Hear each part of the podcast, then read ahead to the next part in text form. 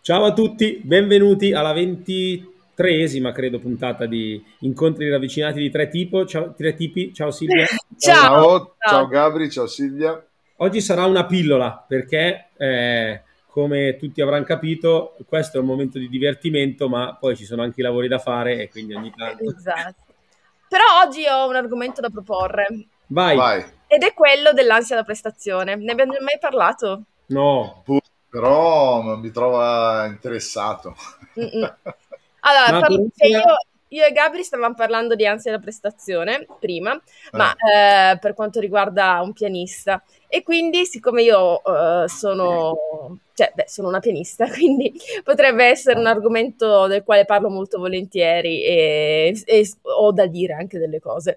E quindi, però, l'ansia da prestazione si può, uh, si può allargare non solo alla performance concertistica, si può allargare a varie sfere, al parlare in pubblico, a sostenere un esame, a fare un mondo di cose che provocano quella reazione tipica da ansia da prestazione e spesso vanno anche a eh, boicottare la propria eh, performance finale rendendola molto più bassa di quello che eh, magari si, ci si è preparati.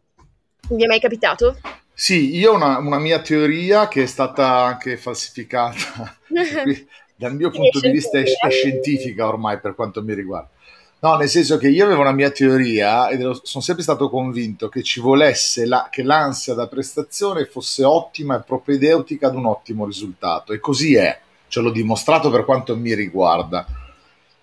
Come l'ho dimostrato? Le uniche due volte che non ho avuto ansia sono state le uniche due volte dove non mi è piaciuto come sono andato.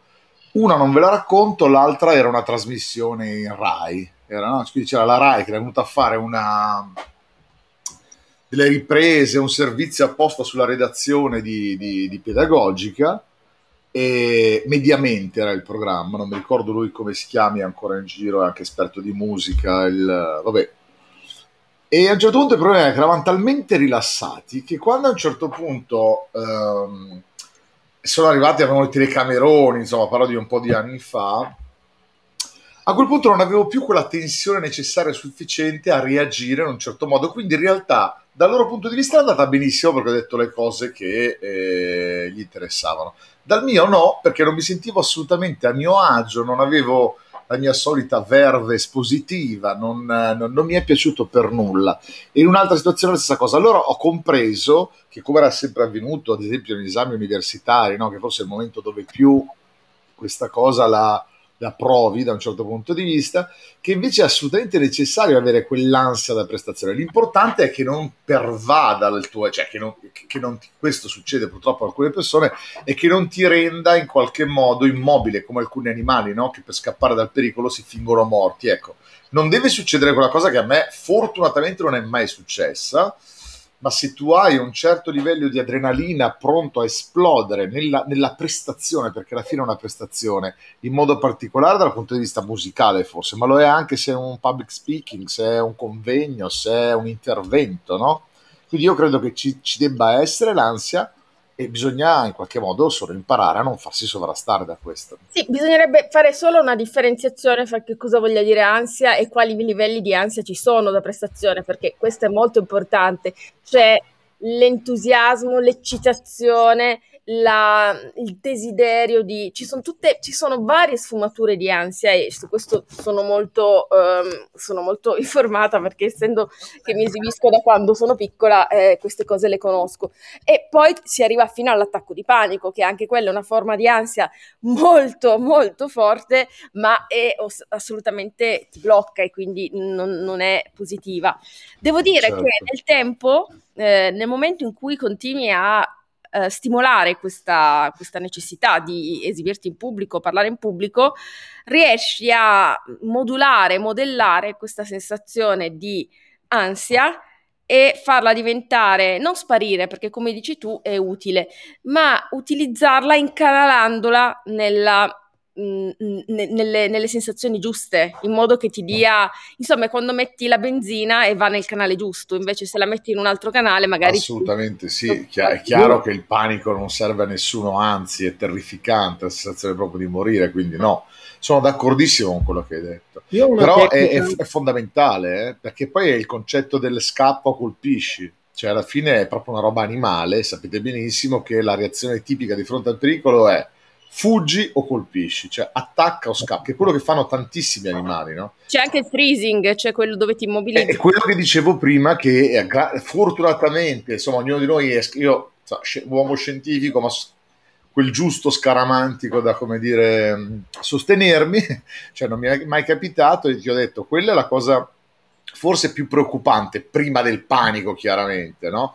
Perché il bloccarsi è terrificante rispetto alla figura che fai, anche perché poi ha delle conseguenze, molto più per la persona probabilmente che l'ha subito che non per chi vede quella defiance e capisce che può essere umano, ma per la persona poi ripresentarsi davanti alla gente o nel palcoscenico tanti smettono di parlare in contesti anche in riunioni assembleari molto più contenute, di associazioni, di gruppi di interesse, no? quindi non è facile. Io ho una tecnica che uso quando faccio il, la parte sportiva, una parte del mio lavoro è fare il mental coach sportivo e la, la pre, l'ansia da prestazione ovviamente nello sport è altissima, soprattutto quando si alzano i livelli. Allora, praticamente io la, la, usavo senza saperlo e poi ho scoperto facendo dei vari corsi anche con gente che usa PNL, Silvia, te lo dico così puoi fare il tuo rant sulla... Ok. Sulla... Che un po' che non fa. No, però è, è una cosa, un mix, nel senso che eh, tu dicevi che ci sono vari livelli di, di, di, sensazioni, quindi un po' l'idea è quella, io ho l'ansia che è il livello bah, che ce l'ho il giorno prima, però prima della prestazione di solito a me capitava che l'ansia la, si trasformava in attivazione, mettiamola così, energia.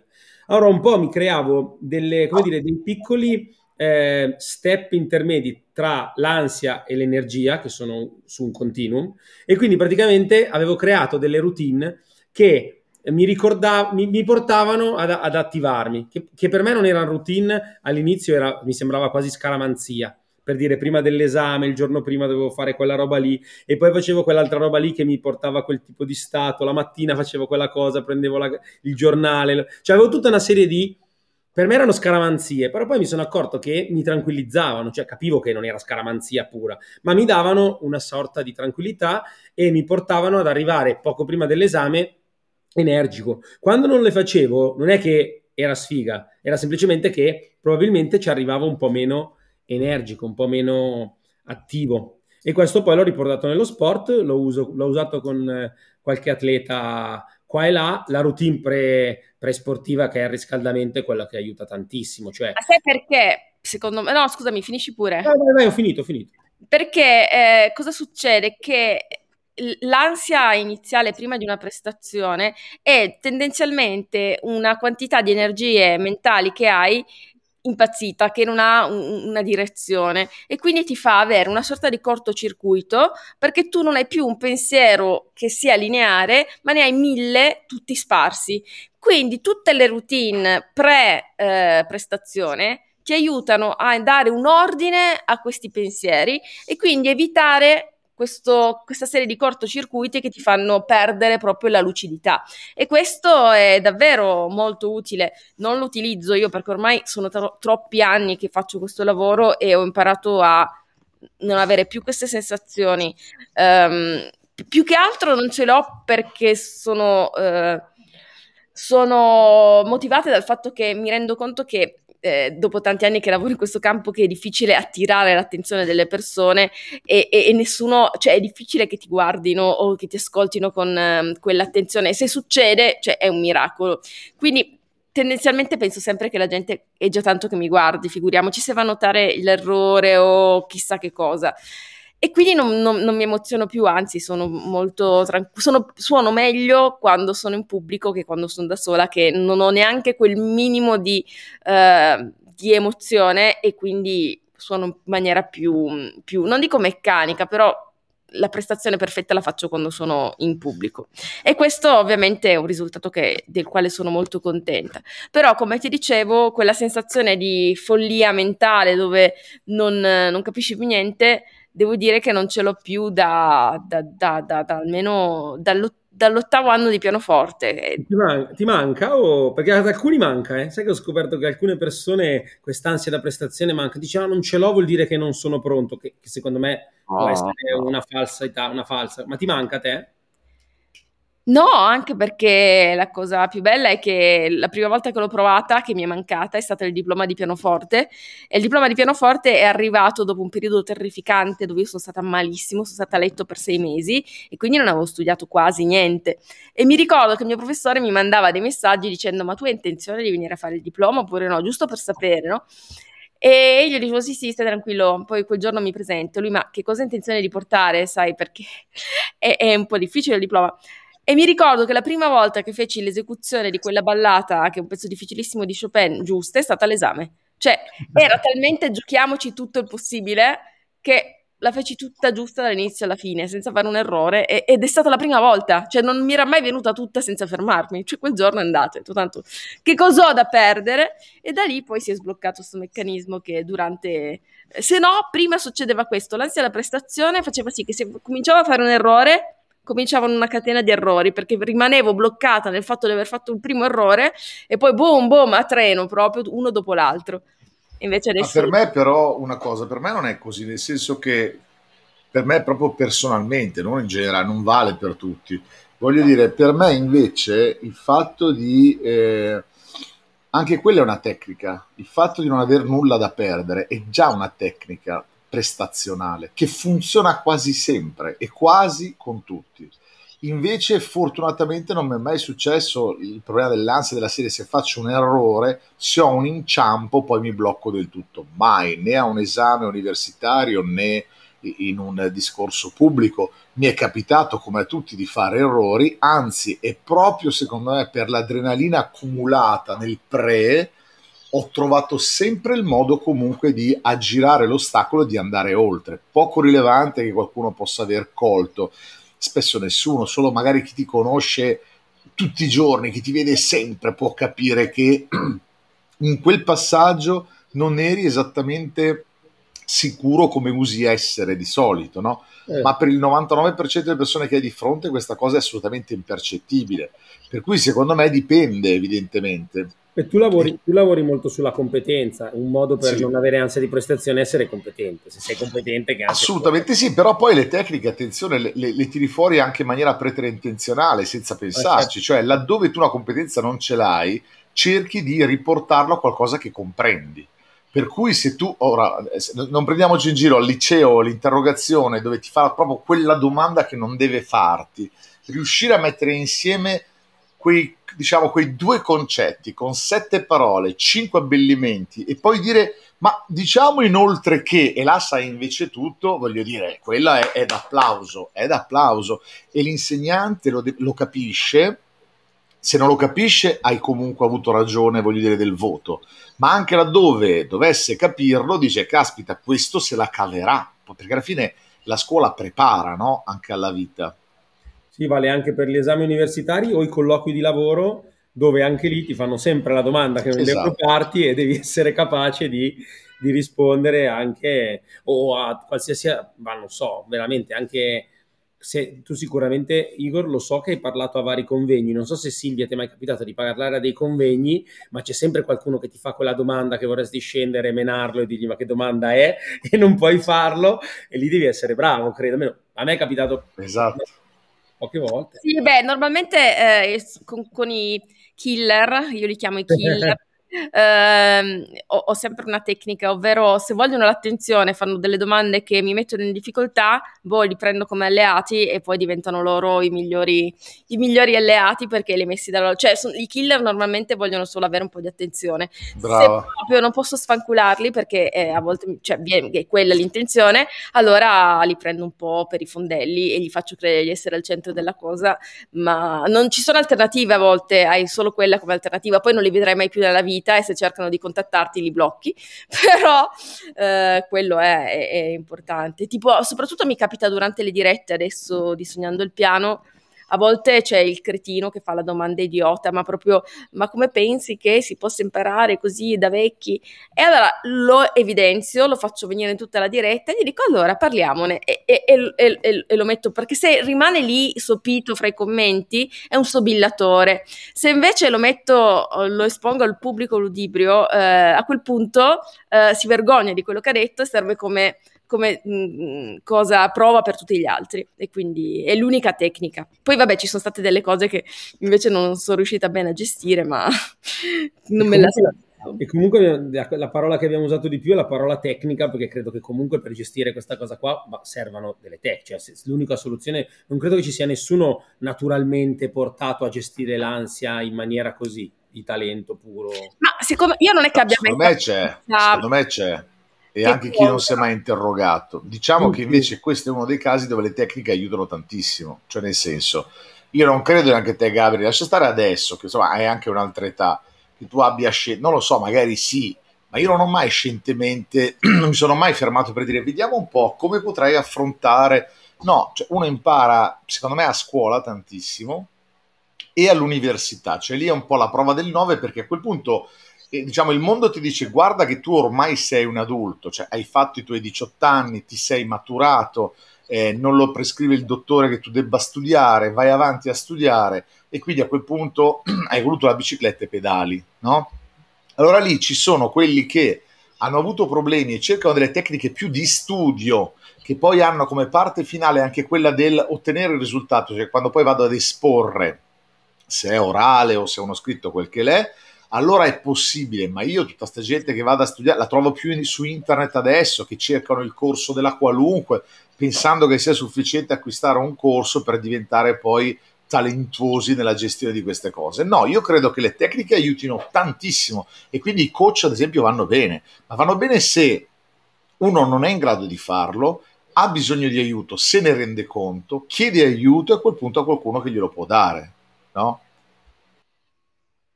Sì. È una questione di... Io, stavo, mentre parlavi stavo ripensando proprio alle prime volte che l'ho sentita e l'ho superata, eh, molto spesso è puro caso, cioè molto spesso è stato veramente puro caso. È successa quella cosa e io non ci ho, non ci ho pensato, è andata così, per puro caso ho capito che ha funzionato e l'ho ripetuta non so se si chiama tecnica o se si chiama... No, scusami, si chiama insegnamento, preparazione alla vita, perché il gioco che cos'è? Il gioco nell'essere umano, ma anche negli animali, quelli che più ci piacciono, dai delfini ai cani, cioè, è apprendimento attraverso, se ci pensi, l'azione di giocare non ha alcun senso. Che senso ha inseguire un fratello, sia esso un cane o un bambino? Comprendere che quando gli fai troppo male, controllo del morso, ma anche controllo dei ceffoni tra, tra, ragazzini, no? Quando fai troppo male arriva l'autorità sanzionatoria, padre o madre che esso sia, e tu comprendi che non è corretto prendere per i capelli tua sorella se ti ha detto una roba che non va bene. Insomma, qui allo stesso modo si prova per tentativi ed errori. Okay? Sì, mi ha aiutato molto lo sport. Facendo tanto sport da ragazzino, ovviamente ho anche ho giocato anche delle, ho delle partite, ho fatto delle, delle, prestazioni anche, per esempio, campionati regionali, campionati italiani, quindi anche comunque per la mia età, anche inter- importanti e sono andate bene, quindi sentivo quell'ansia prima, ma poi la buttavo fuori nel, nello sport e, quindi probabilmente lì ha aumentato. Perché non ti ha aiutato invece nel quartiere trovare la zona? Con noi avevamo una zona che si chiama Fort Apache, case popolari dove, cioè, dove voglio dire se tu sbagliavi due robe, no, cioè eh, a me ha aiutato anche quello, provare a frequentare altri rioni della mia città e comprendere che lì era meglio non scherzare con alcune perso- persone. Eh, cioè, dire, è sempre esperienza, capito cosa ti voglio dire, no? Gli schiaffi, gli schiaffi aiutano. Infatti per l'esperienza, per quanto mi riguarda, ha giocato un ruolo fondamentale anche perché ansia da prestazione per prestazioni in pubblico, eh, eh se ne fai tante e ripetute e hanno tutte un modo per essere ovviamente comprese, capite e hai modo di fare un debriefing di quello che è successo perché sennò continui a fare lo stesso errore e non capisci niente. Se invece hai la possibilità di fare delle prove, capire quali sono gli errori e rifarlo più avanti eh, con una certa regolarità, a un certo punto migliora tutto. Io vedo anche i miei video, i primi, non che avessi paura, però non avevo questo modo di, di parlare che ho adesso che è molto spinto, naturale, eh, entusiasta, eh, ero più frenata da quel punto di vista e sono cose che impari, impari come? Col feedback degli altri. Ovviamente se non hai nessun feedback continui a fare i video come i primi dove nessuno ti dice niente e tu sei poco comunicativo. Nel momento in cui vedi che invece la, gli altri ti danno un feedback dove sono più entusiasti se tu sei più entusiasta, ti fanno i complimenti se ti sei comportato in una certa maniera, alla fine la, la relazione è comunicazione e tu ti adatti in quel modo ci adatti, non è che cambi te stesso, ma dai più gas a un, un, un modo di essere che è sempre, fa sempre parte di te. Diciamo anche che repetita Juvent, no? che ci dicevano i romani, non è soltanto nel ripetere le cose allo smemorato, anzi non lo è quasi per nulla, è anche dal punto di vista prestazionale, del comprendere come ci si comporta, loro ragionavano di pubblici discorsi da Cicerone ad altri, quindi comprendevano che si fosse da imparare e da ragionare su quello che si era fatto. Quindi, insomma, la coazione a ripetere una certa cosa è fondamentale per, per trarne sicurezza, insomma. Ecco una cosa, Silvia, magari non hai voglia di parlarne o magari facciamo un'altra puntata, ma hai parlato di sei mesi davvero devastanti che mi hanno incuriosito, da quando l'hai detto che ci penso. Ah, Sarà successo qualcosa? Allora, cioè... Ma sì, sì, beh, oh, beh, è una cosa divertentissima anche se non lo è. Ho avuto una depressione non diagnosticata, una depressione bianca, nel senso che non ero depressa, ma mi comportavo come una depressa, quindi stavo a letto tutto il giorno, leggevo Harry Potter e mi sono fatta sei mesi di depressione leggendo tutti i sei libri di Harry Potter uno dopo l'altro e di fatto non stavo male, nel senso che non, non avevo sintomi, eh, voglio suicidarmi, non riuscivo a fare niente, stavo a letto non studiavo, non facevo nient'altro, però è stato un bellissimo periodo perché mi sono vissuta Harry Potter dall'1 al 6 in maniera così, però non studiavo, il mio professore non riusciva a tirarmi giù dal letto, mia madre non riusciva a tirarmi giù dal letto, erano tutti stra preoccupati, poi a un certo punto ho dovuto fare il diploma, ho detto vabbè magari adesso mi alzo e poi è passato. Vedi, ha funzionato. Eh, cioè, il modo per reagire è fare spesso e volentieri senza stare troppo a pensare, quindi è, è già un modo per, per fare le cose in maniera semplice. A me quello che dicevi mi ha ricordato anch'io leggendo Harry Potter, perché anch'io, eh, deve essere un caso che questo Harry Potter è arrivato. Io invece ho avuto un periodo che io sono uno che esce spesso la sera, ho sempre amato uscire la sera. E, um, ho fatto il periodo in cui leggevo Harry Potter ed è un periodo che non uscivo mai la sera. E anche per me, è stata, per me non è stata una depressione bianca, è stata una depressione anche un po' più pesante. Però mi ricordo che è stata la stessa cosa, cioè questa sensazione di forse eh, io ho sempre abbinato Harry Potter, ma in maniera mia, psicologica, mentale mia, a quel mondo fantastico per cui non mi piaceva niente di quello che c'era fuori, quindi mi piaceva così tanto questo mondo fantastico che la sera lo passavo. Ma non ho mai più letto così tanto, e in vita mia non ho mai più letto così tanto. Ma sai che ti dico che forse è colpa di Harry Potter se abbiamo avuto quella depressione. A questo punto, scusatemi, eh. Harry Potter. Cioè... E tra l'altro ho aspettato, ho aspettato, con ansia l'uscita del settimo, ma manco fosse eh, veramente la nascita del mio primo figlio. Cioè, una... oh, io l'ho aspettata con ansia, poi non l'ho letto. no, io l'ho letto ma perché volevo sapere come finiva. Poi l'ho, l'ho, letto male. Sai quando leggi i libri, i libri così agitati, perché per me erano agitanti, cioè c'era una storia, sono, li leggo male perché, eh, come dire, ho da, um, ho da, arrivare alla fine. Io avrei dovuto leggere subito le ultime dieci pagine e poi tornare indietro e leggerlo con calma. Devo fare così. Io direi che la pillola è finita perché oggi abbiamo detto che facciamo sì. una pillola, abbiamo finito con Harry Potter e finiamo qua. Perfetto, perfetto. Fantastico. Va bene ragazzi, è stato un argomento molto interessante, spero che sia piaciuto anche ai nostri ascoltatori. Chiediamo sempre di mandarci una mail a incontri ravvicinati di, te, di tre tipi, chiocciolagmail.com, tre in numero. Sì. Okay. Grazie, ciao